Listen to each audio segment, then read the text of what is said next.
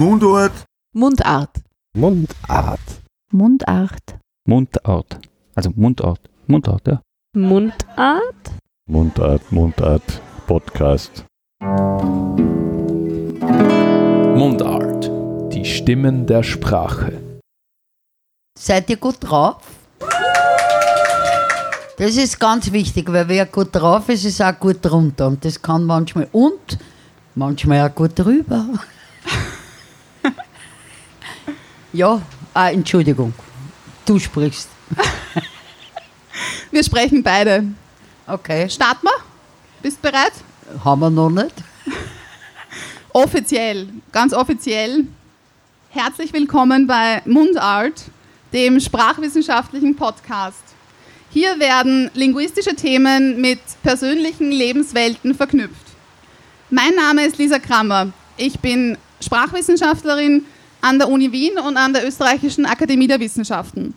Und der erste Mundart Live-Podcast führt uns im Rahmen des Wiener Kultursommers an den Artist Corner Naschmarkt. Meine heutige Gesprächspartnerin ist Urwienerin. Uhr, ja. Ur. Sie ist ehemalige Wirtin, Sängerin, Entertainerin. Sie liebt die Bühne, die Bühne liebt sie. Und deswegen freue ich mich heute umso mehr, dass ich dir diese große Bühne hier bieten kann. Bitte mit einem großen Applaus. Herzlich willkommen, Jazz Gitti. Dankeschön. Vielen herzlichen Dank. Wir sind am Wiener Naschmarkt. Ja, Wann warst du das letzte Mal da? ist schon länger her. Schon länger her. Ja. Also, ich fahre eigentlich sehr wenig nach Wien, we wegen der Parkplätze und so. Und äh, in meinem Alter geht man nicht mehr so viel fort. Aber wenn ich ein gutes Falafel will, dann fahre ich meistens her, oder wenn ich einen Guster habe. Einkaufen tue ich gerne am Markt, aber nachdem ich jetzt schon fast 40 Jahre in Niederösterreich wohne äh, und wir haben zweimal in der Woche einen Markt, na, dann gehe ich dort hin, ja klar. Außerdem muss ich sagen, der Naschenmarkt hat zwar sehr viele Sachen, die man sonst wo nicht kriegt, aber es ist auch Apotheken. Also es, die Preise sind schon. Und außerdem, der Markt ist eigentlich schon mehr ein Beisel-Connection. Also eigentlich, Ja, aber im Beisel fühlst du dich eh wohl. ja, aber nachdem ich auch kaum Alkohol trinke und so. Wenn, ich, wenn meine beste Freundin aus der Steiermark kommt, da sind wir immer da. Weil die liebt es und dann gehe ich mit ihr und dann ist auch eine ganze Partie benannt und also dann, dann ist lustig. Nicht? Da treffen wir uns meistens da und dann ziehen wir weiter. Wie hast denn du die Zeit während Corona verbracht? Wie es mir gegangen ist, na scheiße, wie alle Künstler. Weil, abgesehen von einer Gast, die man kriegt, aber das macht mein Manager, das ist mir relativ wurscht. Ähm, mir geht es um einen Spaß, den ich habe mit den Leuten. Und, und da muss ich ehrlich sagen, ich war schon ziemlich traurig. Und, weil der Schmäh von meinem Mann ist zwar leibend, aber es ist auch fad. Ich brauche mein Publikum. Und meistens habe ich mit den Leuten Gaude und, und Stimmung ist und das hat mir schon sehr gefällt. Also ich war jetzt dafür, dass die Leute vernünftig sind und dass wir spielen können. Servus. Ja. Na eh, geht eh. Ja, setz dich nieder, mach zu. Bist verabredet, hast du ein Date? Okay, servus. Wir starten heute ganz klassisch traditionell und zwar mit der Namensforschung, Namenkunde. Dieser Bereich in der Sprachwissenschaft heißt Onomastik. Hast du das Aha. schon mal gehört? Muss ich mir das merken? Nein, nein, aber damit kannst du angeben, was? Wenn du sagst, Namenskunde ist halt so, ja. Und wenn du sagst, Onomastik. Ono, Onomastik. Ono. Also Ono, Mastik heißt auf Hebräisch äh, Kaugummi. Ah, Schau, wieder was, wieder was gelernt. Ja. Und du bist ja 1946, wir verraten es jetzt ganz, ganz offiziell, weiß eh jeder, aber 1946 als Martha Margit Bodal Ja, genau. geboren. Ja, Bämisch ist das. Bochdal. Und dann lesen wir kurz vor aus deiner Biografie, was denn mit deinem Namen passiert ist. Denn als meine Mutter dann erfuhr, dass auch die Gitti-Tant aus Russland von den Nazis hingerichtet worden war, wurde ich in Gitti umbenannt. Die reiche Tante hat meiner bettelarmen Großmutter und ihren Kindern noch vor dem Naziregime regelmäßig mit Lebensmittelpaketen geholfen. Deshalb bedeutete der Name Gitti für meine Mutter Freude und Leben. Naja, die Geschichte war ganz einfach. Ich war ein sehr lustiges Baby. Das heißt, ich war nicht lästig, habe nicht geranzt, aber nur, wenn ich genug zum Essen gekriegt habe, also Muttis Tutti, und wenn ich nicht angeschissen war oder abbrunst. Weil damals hat es ja keine Pampers gegeben. Man hatte noch Windeln. Aber wenn die Mama beim Heirigen war und hat drei Vierteln gehabt, dann hat sie gesagt, was der Wurscht, ob du angeschissen warst. Habe ich die zu mir ins Bett genommen, ist du, die hast du selber genommen. Und dann war sie zufrieden und sonst hast du immer gelacht. Und für meine Mutter war die Gitteltant Freude, Leben, lustig. Weil wenn du Hunger hast und wenn die Oma oft so verzweifelt ist, dass sie nicht mehr weiß, wie sie ihre vier Kinder ernähren soll. Und dann kommt der Backel mit Essen, mit Schokolade, mit Mehl, mit Reis. Und vor allem, und das war eigentlich für meine Mutter immer eine Delikatesse, mit Sardinen. Und bei uns daheim hat es meistens im Winter immer am Abend Sardinen gegeben. Butterbrot mit Sardinen. Und das schmeckt gut. Ja, und so wurde dann aus der kleinen Martha die Gitti oder das Gittele und wenn sie schlimm war, die Gitta. Ja, also, ja. Aber ich stelle mir das halt so vor, wie gibt's das? Ich meine, wie alt warst du da? Fünf, sechs, sieben? Oder wie war das dann so nach und nach? Weil Nein, ich ich mein, hab- man hat ja einen Namen und der Name begleitet einem dann und man hört auf den Nein, Namen der- und dann Nein, plötzlich der Name hat mich nie begleitet. Martha. Nicht, aber du weißt ja gar nicht, warum ich Martha Margit heiße. Hast steht das da auch drin? Ich weiß gar nicht mehr. Also ich hasse Martha, Ma meine Mutter war Jüdin. Also, weil meine Mutter lebt ja nicht mehr. Und äh, in der Hofenedergasse, im zweiten Bezirk beim Praterstern, da gibt es vis-à-vis von dem Wohnhaus, wo wir gewohnt haben, ein Puff. Also das ist schon, das ist schon mal auch interessant. Ja. Und das war eine jüdische Wohnung, das waren 16 Zimmer, 12 Zimmer, Entschuldigung. Und äh, das war eine jüdische Wohnung, das haben sie den Leuten weggenommen, da waren Nazis drin. Und dann nach dem Krieg haben die Nazis raus müssen und haben es dort wieder Juden einquartiert. Aber weil es nach dem Krieg war, äh, war ja nicht so viel Platz und da wurden bei uns dazu ungarische Juden einquartiert, die emigriert sind und die haben einen Sohn gehabt, den Maiko. Und wir zwei haben uns aufgeführt, weil die, die, die Wohnung hat so einen langen Gang gehabt. Da. Und da waren so Teppich und da sind wir immer gerannt und sind dann mit dem Teppich gerutscht. Da könnt ihr euch vorstellen, was das für Theater war. Auf jeden Fall, und dieser Marco hatte eine Kinderfrau. Und diese Kinderfrau war eine Ungarin, die Martha Margit, und die war aber Christin.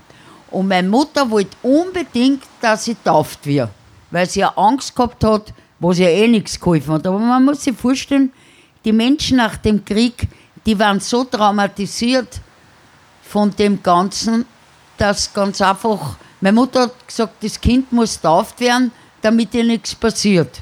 Was ja, wenn der Hitler noch mal gekommen war oder was weiß ich, dann hätte sie ja eh nichts geholfen, ja, weil da haben sie ja bis drei Generationen geforscht, ob man arisch ist oder nicht. Auf jeden Fall sind wir dann in die Nepomuk-Kirchen auf der Broderstraße gegangen und meine Mutter, meiner Mutter hat man gesagt, sie kann keine Kinder mehr bekommen und sie hat glaubt, sie ist im Wechsel oder halt traumatisiert. Und äh, dann hat es irgendwo einen Frauenarzt gefunden und der hat gesagt, na Frau Bodal, Sie sind schwanger, Sie kriegen ein Kind. Und meine Mutter hat dann gesagt, ich bin mit der Straßenbahn heimgefahren und da habe ich die gespielt und da habe ich gesagt, ja, ich kriege jetzt einen Franzl. Sie wollte einen Burm. Und wie wir in der Kirche waren, weil ja mit der katholischen Kinderfrau, mit der ungarischen, und der Pfarrer hat meine Mutter gefragt, na, wie, auf welchen Namen soll man das Kind taufen? Hat meine Mutter gesagt, das weiß ich nicht, weil ich wollte einen Franzl, jetzt weiß ich nicht. Worauf der Herr Pfarrer die Initiative ergriffen hat und hat gesagt, wie heißt die Taufpatin? Martha Margit. Und so bin ich zu den Namen Martha Margit gekommen. Okay. Aber man hat mich immer Gitti gerufen. Und wie ich in die Schule gekommen bin, meine Mutter hat mich sinnigerweise in eine Klosterschule gesteckt, weil sie wollte ein gut erzogenes Kind. Und in der ersten Klasse hat die Frau Lehrerin, also eine Klosterschwester von den Salvatorianerinnen in Kaisermühlen, die Martha geheißen hat, hat aufgerufen, Martha Bodal, Martha Bodal. Und nach dem dritten Mal habe ich mich umgedreht, welcher Trottel nicht weiß, wie er heißt. Und da hat sie gesagt, ja, du brauchst dich nicht umdrehen, das bist du. Sag ich, nein, ich bin die Gitti. Bodal ja, aber das kann ja bald wer heißen, aber ich bin die Gitti. Na, was war? Gleich ein Eintrag ins Klassenbuch, weil ich. Und das hat sich sofort gezogen. und deswegen heiße ich immer Gitti. Und wie ich in Israel war, haben sie mich im Kibbutz gefragt, wie ich heiße, habe ich gesagt Gitti. Und die haben dann gesagt, gut, Tova. Also auf Hebräisch heißt Gitti Tova. Und in Israel haben sie mich Tova gerufen. Also ich habe nie Martha geheißen. Außer wenn ich einen Kredit brauche oder ein Dokument unterschreiben muss, dann schreibe ich Martha Butpul jetzt, weil jetzt hat ich, hat ich nicht mehr Bodal. Ich bin eine, eine verehelichte, geschiedene, verwitwete Butpul. Ja. Dazu kommen wir noch. Dazu Aha, kommen wir noch. Entschuldigung. Wir sind, wir sind noch am Anfang, am Anfang deiner Station. Mich würde nur interessieren, wie haben denn deine Eltern mit dir gesprochen? Du bist ja im zweiten Bezirk, Leopoldstadt, aufgewachsen. Und in der heutigen Zeit ist es so, dass eigentlich ähm, Ja, das finde ich so deppert. dass Kinder, die in Wien sozialisiert werden, nimmer im Dialekt sozialisiert Naja, werden. weil die Eltern reden miteinander im Dialekt und dann fangen sie mit dem Kind zum Reden auf Hochdeutsch. Und das finde ich nicht in. Ja, ich verstehe es. Weil sie wollen, dass die Kinder in der Schule schön sprechen. Aber Dialekt ist auch was Schönes. Ich meine, ich kann auch, ich kann auch Hochdeutsch sprechen. Und das meistens, wenn mit mir wer Hochdeutsch redet, spreche ich Hochdeutsch zurück. Warum? Weil in meinem Kopf, also gar nicht bewusst, denke ich mir, wenn ich anders rede, versteht er mich nicht. Ne? Und da gab es sogar einen Artikel im, in, in, im Kurier, wie heißt denn der adelige Journalist, der, der immer moderiert mit dem, Den Opernball. ja, wie heißt er? Helft uns, wie heißt der? Liechtenstein, Oberstein. Auf jeden Fall, der hat eine Kolumne und der hat einmal geschrieben, er hat ein Interview mit mir und er hat natürlich mit mir Hochdeutsch gesprochen und ich mit ihm Hochdeutsch zurück. Und er hat sich dann aufgeregt, warum ich, weil ich doch so schön im Dialekt sprechen kann, warum ich das nicht gemacht habe. Ja. Das ist sogar in der Zeitung gestanden. Würdest du sagen, dass du im Hochdeutschen, im Standarddeutschen nicht so authentisch bist? Oder bist du genauso im Hochdeutschen wie im Dialekt? Ich glaube, ich sage schon immer, immer das, was ich mir denke. Und ich glaube schon, dass ich authentisch bin, aber ähm, ich rede red auch gern, wie mir der Schnabel gewachsen ist. Und ähm, ich denke mir, ich rede ja nicht, ich meine, habt schon einmal mit einem Vorarlberger geredet. Das ist ein unverständlicher Dialekt. Also ich nehme an, wenn ich, wenn ich einen Dialekt rede, versteht mich auch jeder. Ne? Und wenn ich halt mit einem Deutschen rede, dann, dann reiße ich mich halt zusammen. Oder ich mag es absichtlich.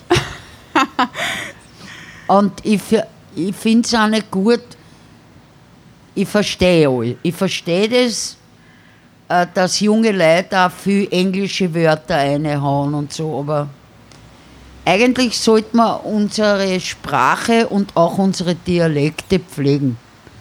Und- Weil es, es ist was Uriges. Es ist, es sind unsere Wurzeln, ja. Und grundsätzlich ist es wirklich wissenschaftlich bewiesen, dass wenn eine Person über verschiedene Varietäten, Erscheinungsformen einer Sprache verfügt, also Dialekt, Umgangssprache, Hochdeutsch, sie eigentlich einen kognitiven Vorteil hat. Also das ist jetzt nicht negativ, sondern es ist positiv, wenn du über eine Bandbreite an Sprachen und an Varietäten aufweisen Nein, kannst. Es gibt ja zum Beispiel bei Radio Niederösterreich haben sie das immer im Sommer. Ich weiß gar nicht, ob sie das heuer gehabt haben, weil ich wenig gehört habe. Ähm, also Dialekt für, für Urlauber, für Deutsche. Das, und das finde ich eigentlich sehr lustig. Sehr, sehr lustig, ja. War da was dabei, was für dich neu war, wo du was dazugelernt hast? Ja, aber da kann ich mich jetzt nicht so erinnern, das kann ich nicht. Ich finde auch, dass ich gar nicht so einen Orgendialekt rede.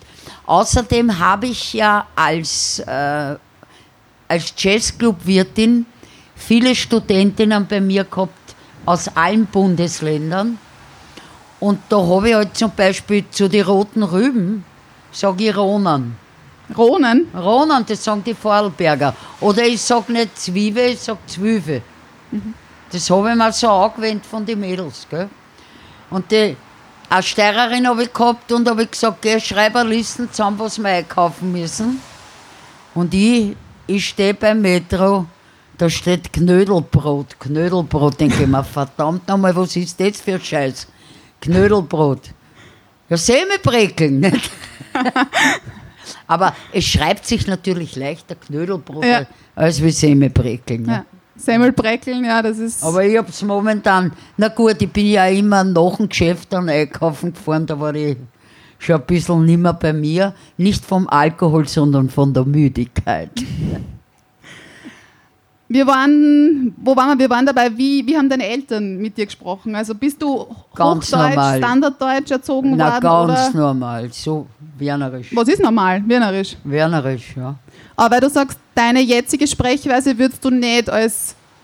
Würdest du das als Wiener Dialekt bezeichnen? Oder Ja, schon, natürlich, aber nicht tiefer Wierle. Nicht tief genug. Na, tief will ich nur, wenn ich zornig bin und schimpf.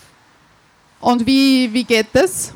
Geh, scheißen, alter Putze, du Sautrudel, du Blöder. Aber das verstehen wir auch noch, eigentlich. Naja, was, äh, was soll ich was reden, was ich nicht verstehe? Kann Hebräisch reden, da werden einige sein, die ich mich nicht verstehen. Aber es gibt in Wienerisch viele Worte, die aus dem Hebräischen kommen. Ja? Havara, Chaver. Beisel? Aus dem Jiddischen. Ja, Oder Tachles reden? Tacheles, Dachles, reden? die, jetzt reden wir mal Klartext? Klartext. Oder ich glaube, ein Meschuge sein, oder? Mischuge ist auch, wenn Bisschen verrückt. ja. Nein, nicht ein bisschen. Wenn du Mischuge bist, bist du schon. Bist komplett. Ja. Du hast schon äh, mit dem Hebräischen begonnen. Lass uns da ein bisschen, ein bisschen weiterreden. Man muss vielleicht ganz kurz ausführen, wie, wie kommst du, also Hebräisch, hä? Meine Mutter hat immer gesagt, ich habe einen Onkel in Syrien. Weil sie hat Angst gehabt, dass man Israel sagt und ich wird, was die Kinder sind halt so, ja, ich habe einen Onkel da, einen Onkel dort, ich bin wichtig. Und ich habe immer große Goschen gehabt, also, was man heute nicht mehr merkt. Nur mal ganz leicht. Nur mal Ja, ganz leicht. Und ähm, sie hat gesagt, du hast, mein Lieblingsbruder wohnt in Syrien, der hat aber in Israel gewohnt. Und sie hat gesagt, wenn mir was passiert, dann, dann wende dich an ihn. Ja, Genau. und meine Mutter ist gestorben, da war ich 14. Und mein Onkel hat dann geschrieben, ich soll kommen. Und mit 14,5 bin ich hingefahren und war dort bis 15. Dann bin ich zurückgekommen. Genau, und dann warst du für fast zehn Jahre dort. Und in der Zeit hast du natürlich Hebräisch. Ja, ich gelernt. war im Kibbutz und ich war im Ulpan. Das ist eine Sprachschule. Reden habe ich gleich können, schreiben und lesen. Aber das Schreiben und Lesen ist ja ein bisschen schwierig, weil man liest ja wie im Arabischen und schreibt Ja, ja, von ja. rechts nach links. Ja. Aber es gibt keine Groß- und Kleinschreibung, das ist auch wieder praktisch, weil da muss man sich nicht überlegen, schreibe ich das groß oder klein. Aber Nein, es gibt, ja, aber wurscht, es ist, Israel ist eine Wurzelsprache. Ja. Zum Beispiel, äh, wie die Engländer gekommen sind, also da im, im Hebräischen gibt es keinen, äh, äh, keinen, äh, äh, nicht Eiskasten, äh, Kühlschrank. Ja. Also haben die zum Kühlschrank Frigidaire gesagt von den Engländern. Ne? Frigidaire. Und jetzt hast Kar ist kalt und der Kühlschrank hast jetzt Meccarer, also der, der kalt macht. Ja. Also so. Aber ich, ich bin jetzt schon über 30 Jahre da und ich habe sehr viel verlernt, weil die hebräische Sprache hat sich auch sehr weiterentwickelt. gell? so wie alle Sprachen sich ständig weiterentwickeln. Ja, Natürlich aber die Hebräische. besonders, weil es ja eine alte Sprache ist. Aber im Hebräischen gibt es doch sicher auch Dialekte, Slangs, Slangs. ja. Aber mit denen bist du nicht so in Berührung Nein. gekommen. Ich, ich, ich, mir fehlen auch schon sehr viele Worte. Und Englisch, kann man mit Englisch dort sich ein bisschen. Ja, kommt man schon durch, aber mein Englisch ist auch nicht so gut. Also ich gehe nicht unter, aber ich verstehe mehr, als ich reden kann und ich komme durch. Aber Shalom ist hebräisch und heißt Friede. Was heißt Danke? Todaraba. Also so diese, diese Kern. Nein, ich kann schon reden. Also wenn jetzt wer kommt, kann ich schon reden mit dem. Sag einen Satz und ich sage ihm halt. Shalom, Baruch Haba, Aruchim, זה נורא נעים לי שאתם באתם ואתם נשארתם לשבת. Ich habe gesagt, grüß euch, ihr Publikum. Äh, ich freue mich, dass ihr da seid und dass ihr sitzen bleibt. Hat das wer verstanden? Na. Naja, ähm, äh, ich, ich war ja mit einem orientalischen Juden verheiratet. Du hast eine und Tochter mein Sch- und mit ihm. Meine, meine Schwiegermutter, die ich sehr verehrt und geliebt habe, weil sie wunderbar, die hat ja auch immer so ein bisschen halb hebräisch-arabisch mit mir geredet. Also schimpfen auf Arabisch kann ich gut. Geht Schimpfen auf Arabisch, auf Hebräisch oder im Wiener Dialekt am besten? Das kann ich nicht sagen. Ja, wie schimpfst du am häufigsten? Naja, jetzt schimpfe ich, wenn ich schimpfe, ich ich bemühe mich überhaupt nicht zum Schimpfen, weil ich versuche ja eine nette Person zu sein. Aber manchmal, was du, wenn es mich überkommt, wenn mich wer ärgert, das ist ja. Ich fange meistens nett an und dann. Ui, also schauen wir, was Da was gibt da es noch ja, kommt. da gibt's eine Geschichte. Ja. Und zwar, wir haben Schulschlusskonzert gespielt in Klosterneuburg. Und da unten war ein junger Mann, der mich von Tradewaberl gekannt hat und steht vor der Bühne und schimpft die ganze Zeit auf, blade Sau, blade. Und ich sag zu meinem, zu, zu meinem Bassisten, sage ich, sagt der blade Sau zu mir, der, das Arschloch. Und ich sage, nein, nein, nein, nein, nein, weil der hat mich kennt, der weiß, dass ich mich nicht beschimpfen lasse. Und der schreit wieder auf. Sag ich, stopp. Sag ich, und das war ein junger Mann mit so dicke Augenglaseln, gell? also mit Aschenbecher vor die Augen. und ich sag, wer hat jetzt blade Sau zu mir gesagt? Und die Leute sind auf die Seiten gegangen und der ist in der Mitte stehen geblieben. Sag ich, aha, du warst das. Junger Mann, habe ich gesagt. Zu der Gitti sagt man vielleicht dicke Schweinderl.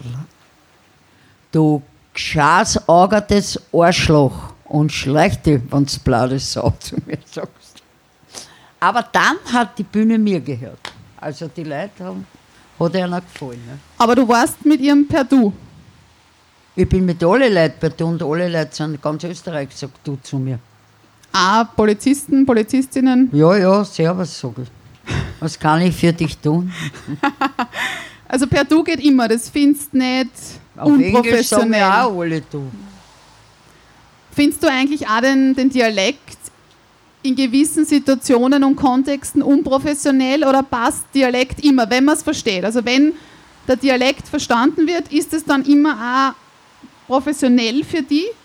Oder passt Ich mache mir immer? keine Gedanken, ich rede, wenn mir der Schnabel gewachsen ist. Was soll ich da, da nachdenken?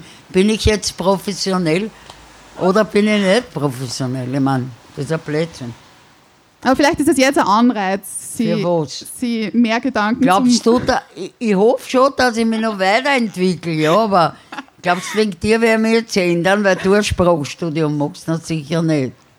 Nein, ich will dich nur an, ich will meine Hörer und Hörerinnen, das Publikum und dich anregen, sich über die Sprache... Also was willst du jetzt, dass die Leute die, den Dialekt weiter lernen und sprechen oder willst du, dass jetzt alle Hochdeutsch reden? Nein, ich will, Das, Das- weißt du selber nicht. sie, nein, das weiß ich ganz genau, ich will, dass sie Leute Gedanken machen über die, die Sprache ist sowas Banales, das ist immer da. Na, Sprache ist wichtig, weil man sich miteinander verständigen kann. Genau, aber man kann ja auch nonverbal kommunizieren und es passiert total viel. Schau die Art, wie ich die jetzt anschaue. Du weißt Na ja, klar, aber- genau. Mit der Sprache kannst du es verstärken. Ich meine, ich will ja nicht flirten und ich will ja nicht flachlegen. Also. Danke. Außerdem, wenn man lang mit wem zusammen ist, ja, und wenn man sie gut kennt, dann braucht man eh nur ausschauen und die Mimik, dann weiß man eh schon, man, was was, er los ist. sagen ist. Ja. Ja. So geht's mir mit meiner besten steirischen Freundin, da wissen wir genau. Die weiß genau, wann ich haus. Ja. ja, aber ich kann mir nicht vorstellen, dass ihr beide lang schweigsam seid. Oder? Nein, ich bin, ich bin eigentlich, äh, wenn ich mit ihr zusammen bin, sie redet gern. Lass es reden. Hab immer Ruhe.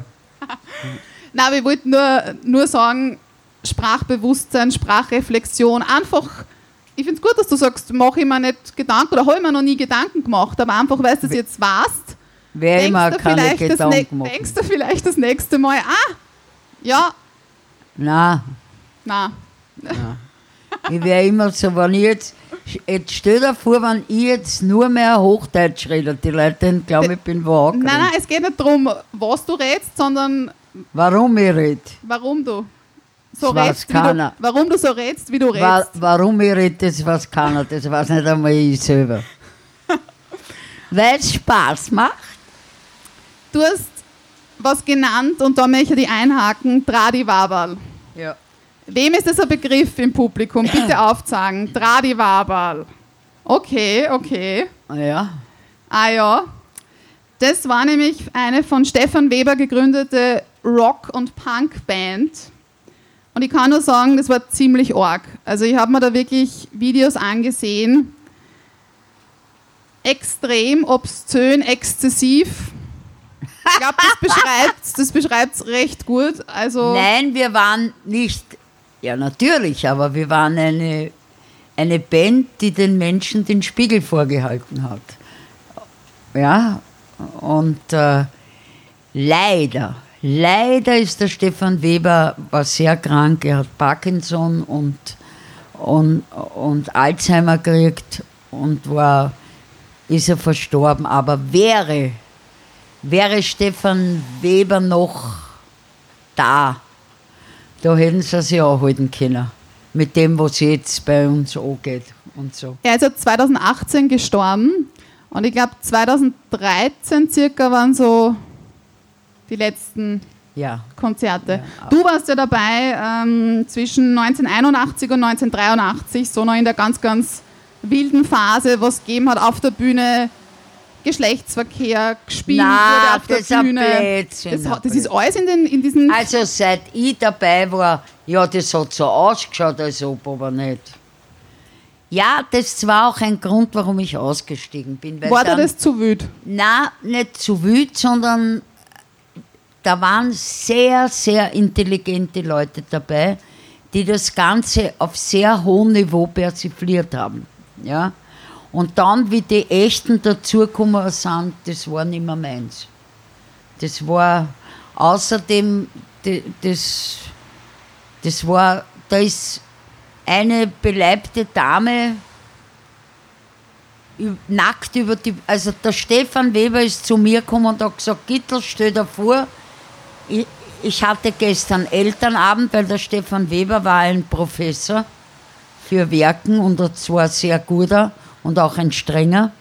Und es sind sehr viele begabte Menschen aus seiner Schule, also die seine Schüler waren. Und er sagt, Gitterl, ich habe Elternabend gehabt und eine Frau ist gekommen und gesagt, also diese Jazz-Gitti, was sich die traut, die läuft da nackt über die Bühne.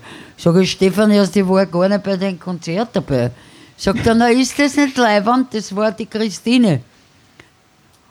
Sage ich, Stefan, ich hab, ich hab dann, zu der Zeit habe ich noch immer ein bisschen mitgemacht, wenn ich Zeit gehabt habe. Und habe ich gesagt, du, das ist jetzt der Schluss, weil wenn ich glaube, dass es wichtig ist für die Show, dass ich knockert über die Bühne rede, dann rede ich selber. Aber wenn wer anderer knockert über die Bühne reden und ganz anders ausschaut wie ich und die Leute glauben, das bin ich, das brauche ich nicht. Und da bin ich dann, das war dann der letzte, der, der letzte Punkt. Aber ich habe die ganzen Interpreten und habe ich sehr gern gehabt. Das waren voll liebe Leute. Außer die, die halt dann nachher dazugekommen sind. Also das war dann nicht mehr meins. Gell? Wie sie auf die Bühne gepinkelt haben und ich hätte mich sollen dort reinlegen. Also das war dann nicht mehr meins, muss ich sagen. Und glaubst du, wäre so eine Art Comeback möglich gewesen? So Gerade aber ohne Stefan Weber geht nicht. Ja?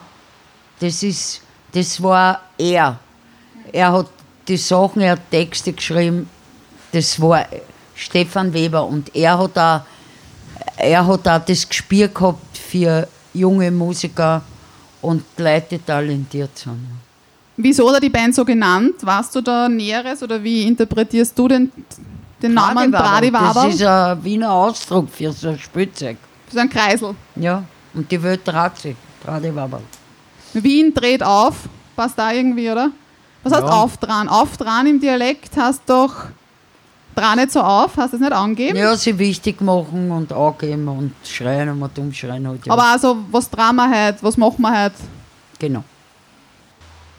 Aber du hast ja selbst wirklich 13 Jahre lang einen Jazzclub betrieben. Ja, ich war total in der Alternativszene. Wir waren in der Au und Und Ja, hast aber auch immer wieder zum Mikrofon gegriffen. ja, weil die Leute hat es gefallen und es war Theater.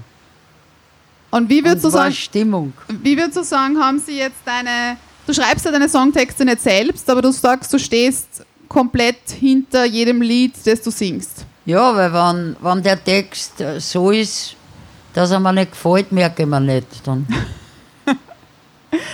Aber wie haben sie deine, deine Songs verändert von A Wunder? Das war ja, A Wunder war ja dein Top-Chart-Hit. Nein, wir, Also haben, Wunder war, wo du den Durchbruch gehabt wir hast. waren fünf Jahre unterwegs und da habe ich so, so alte Schlager von der Trude hergesungen, habe mich verkleidet auf der Bühne und so bluesige Sachen und Kommerzjazz. Und dann äh, hat mein Bassist hat geschrieben auf Se Wanderer, jetzt kommt der andere. Weil da habe ich mich von einem Mann getrennt, mit dem ich 13 Jahre zusammen war, aber fünf Jahre hätten gereicht. Aber ich habe mir gedacht, gute Zeiten, schlechte Zeiten. Und dann ist er eines Tages gekommen und hat gesagt, er hat sich in eine Frau verliebt und in zehn Minuten war alles in sein Auto eingerammt. Und ich war Hass, aber nicht auf ihn, sondern auf mich selber, dass ich so deppert war und war halt nicht so gut drauf. Worauf die Musiker gesagt haben, Gittel, so geht's nicht. Ich schreibe dir jetzt ein Lied und wir haben im Roten Engel 97 Konzerte gespielt. Und äh, da hat er eben, haben wir das Lied gesungen, jetzt kommt der andere. Ich hab glaubt, du bist der Mann, mit dem ich halt mein kann, der immer zu mir steht, ganz egal, wie es mir geht. Ja, wurscht. Und ähm, er hat gesagt, das singst jetzt, da singst du das oben. Und da haben wir gesehen, dass die Leute Texte hören wollen, was ich erlebt habe. Und die Buben haben das, ich habe halt immer Geschichten erzählt. Und äh, der Thomas Strobel hat Texte geschrieben und der Michi hat komponiert, der Michael Scheikel. Und dann sind sie gekommen mit der ersten CD, äh, mit der ersten Schallplatte. Da haben wir zuerst keine Plattenfirma gefunden, dann haben wir eine gekriegt, ja, und das ist aufgegangen. Aber da sind lauter Lieder drauf, die ich selber gelebt habe. Und ich singe auch nur, was ich erlebt habe oder wo ich mir sagen kann, ja, Da kann sich wer wiederfinden. genau. Ja. Und immer, es soll, man, man deckt das Problem auf, aber es geht positiv aus, weil ich bin ein positiv denkender Mensch und ich will auch immer, dass alles gut wird. Oder auch 2019 das kleine Glücksspiel mit Bodo Jürgens, wo Ja, er. das war Theater. Ich habe gar nicht gewusst, wer das ist. Der hat mein, beim Management angerufen und der Roman hat gesagt, du, der Voodoo Jürgens hat angerufen, ob äh, ob's mit ihm was singst. Sag ich, wer ist Voodoo? Ich hab zuerst geglaubt, Udo Jürgens. Udo Sag ich, Jürgens. wieso, der ist ja schon gestorben. steht für dich Nein, auf. dann habe ich ihn gegoogelt und dann haben wir gedacht, ja, das ist ein schräger Vogel. Und dann haben wir das eingesungen, den Refrain. Und dann haben wir da hinten in einem vollgründigen Beutel haben wir das Video draht. Und ich war total überrascht. Ich war, er hat in der Arena gespielt, ich weiß nicht wie viele Leute. Bin da raus auf die Bühne und die ganzen. Zuerst bin ich hinter der Bühne gesessen, aber schon auf der Bühne und habe beobachtet, wie die Leute mitsingen. Also der ist schon ziemlich populär und dann hat er mich angekündigt und, und habe da mitgesungen in Refrain und die Leute waren so gut drauf und haben alle geschrien Gitti und das war schon ein Erlebnis für mich. Das hat mir voll. Ja. Also vielleicht gibt es noch was von euch zwar noch das weiter zu hören. Man Ich habe ihn gefragt, ob er mit mir was singen würde, hat er gesagt, ja, wenn es passt, passt. Und weil es jetzt schon so in Richtung, Richtung Schlusswort und mit dem Blick auf die Uhr, ich sehe auch unser Publikum nicht mehr. Gitti, siehst du noch unser Publikum? Es, es ist schon so finster, aber seid ihr noch da? Ja, sie sind noch da.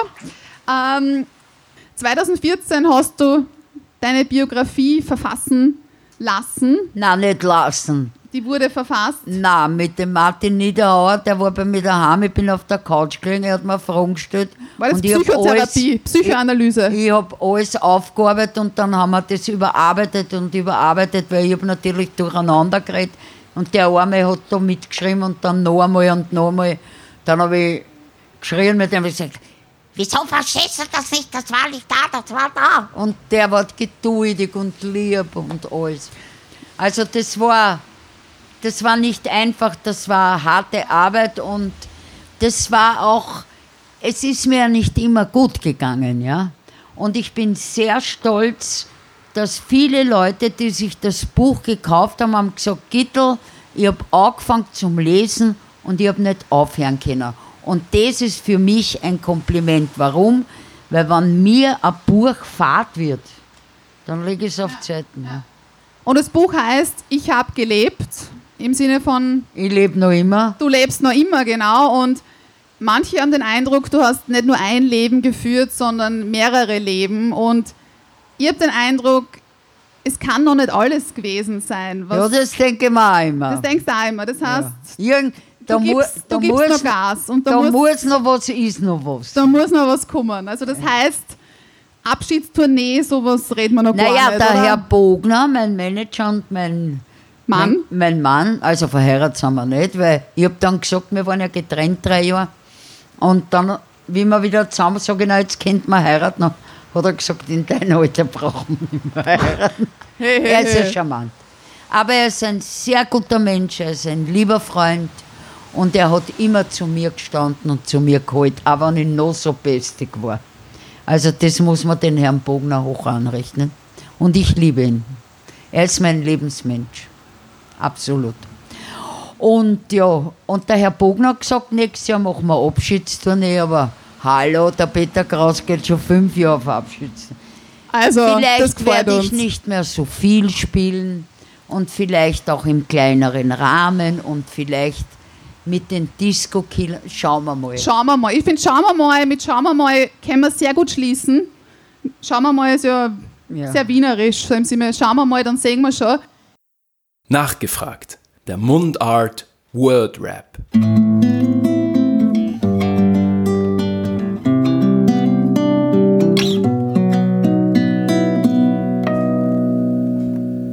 Meine geheime Superkraft.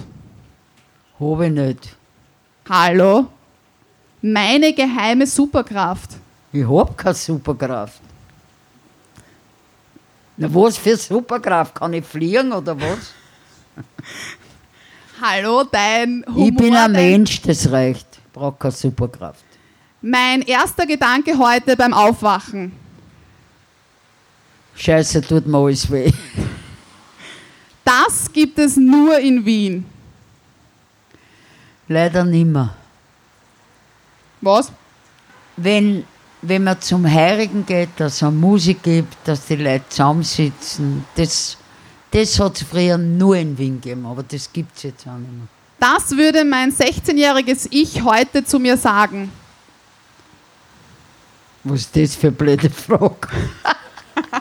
ich bin 74, weil 16-Jährige, weiß ich nicht, sind alle angeschickt oder was? Dafür bin ich jetzt gerade dankbar. Dass ich gesund bin. Eine Liebeserklärung sage ich auf Hochdeutsch oder im Dialekt. Je nachdem. Wie klingt dialektal? Wie was? Wie klingt im Dialekt, würde ich gern wissen. Ich hab die lieb. Ich hab die lieb. Ich hab die lieb, ist aber nicht sehr. Ich, Ich, liebe. stehe auf die. Ich bin geil auf die. Aber ich liebe dich, sagst Hochdeutsch. Ja, ich, ja, aber ich liebe dich, braucht man nicht sagen, das muss man spüren. Das muss man zeigen. Und abschließend einen Glückskeks ziehen. Du, wenn es Glück kommt, dann kommt es von oben oder von unten, das ist wurscht. Das steht auf Englisch und Chinesisch. Es steht in vier Sprachen, du darfst da aussuchen, welche Sprache. Bereite dich auf vielversprechende Chancen vor. Wenn das nicht super ist, dann weiß ich auch nicht. So schaut's. Aber kommt einmal alle vier, wir singen jetzt ein Lied. Gut? Wir singen die Trotteln. Das müsst ihr lernen. Passt einmal auf. Müsst aber, dass, ich, dass wir euch hören, ja? Es gibt so viele Trotteln auf der Welt. Es gibt so viele Trotteln auf der Welt. Und am schlimmsten sind die Leid die alle glauben, die waren so gescheit. Es sagt eine Frau zu ihrem Otto. Na, warte mal, ihr müsst das lernen. Alle singen jetzt mit, ja? Zwei, drei. Es gibt so. Lauter. Es gibt so. Und am schlimmsten sind die Leid, die alle glauben, sie waren so gescheit.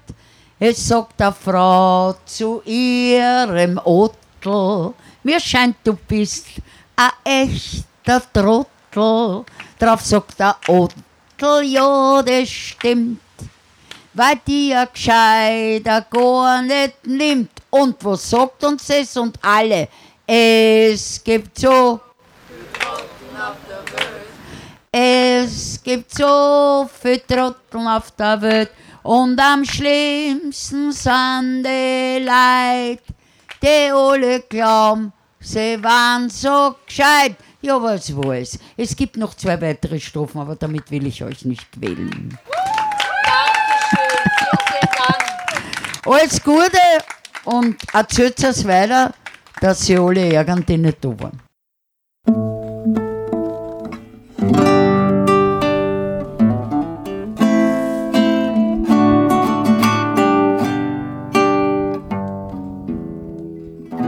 Mundart, der Podcast für Sprachkünstler. Und Sprachkünstlerinnen.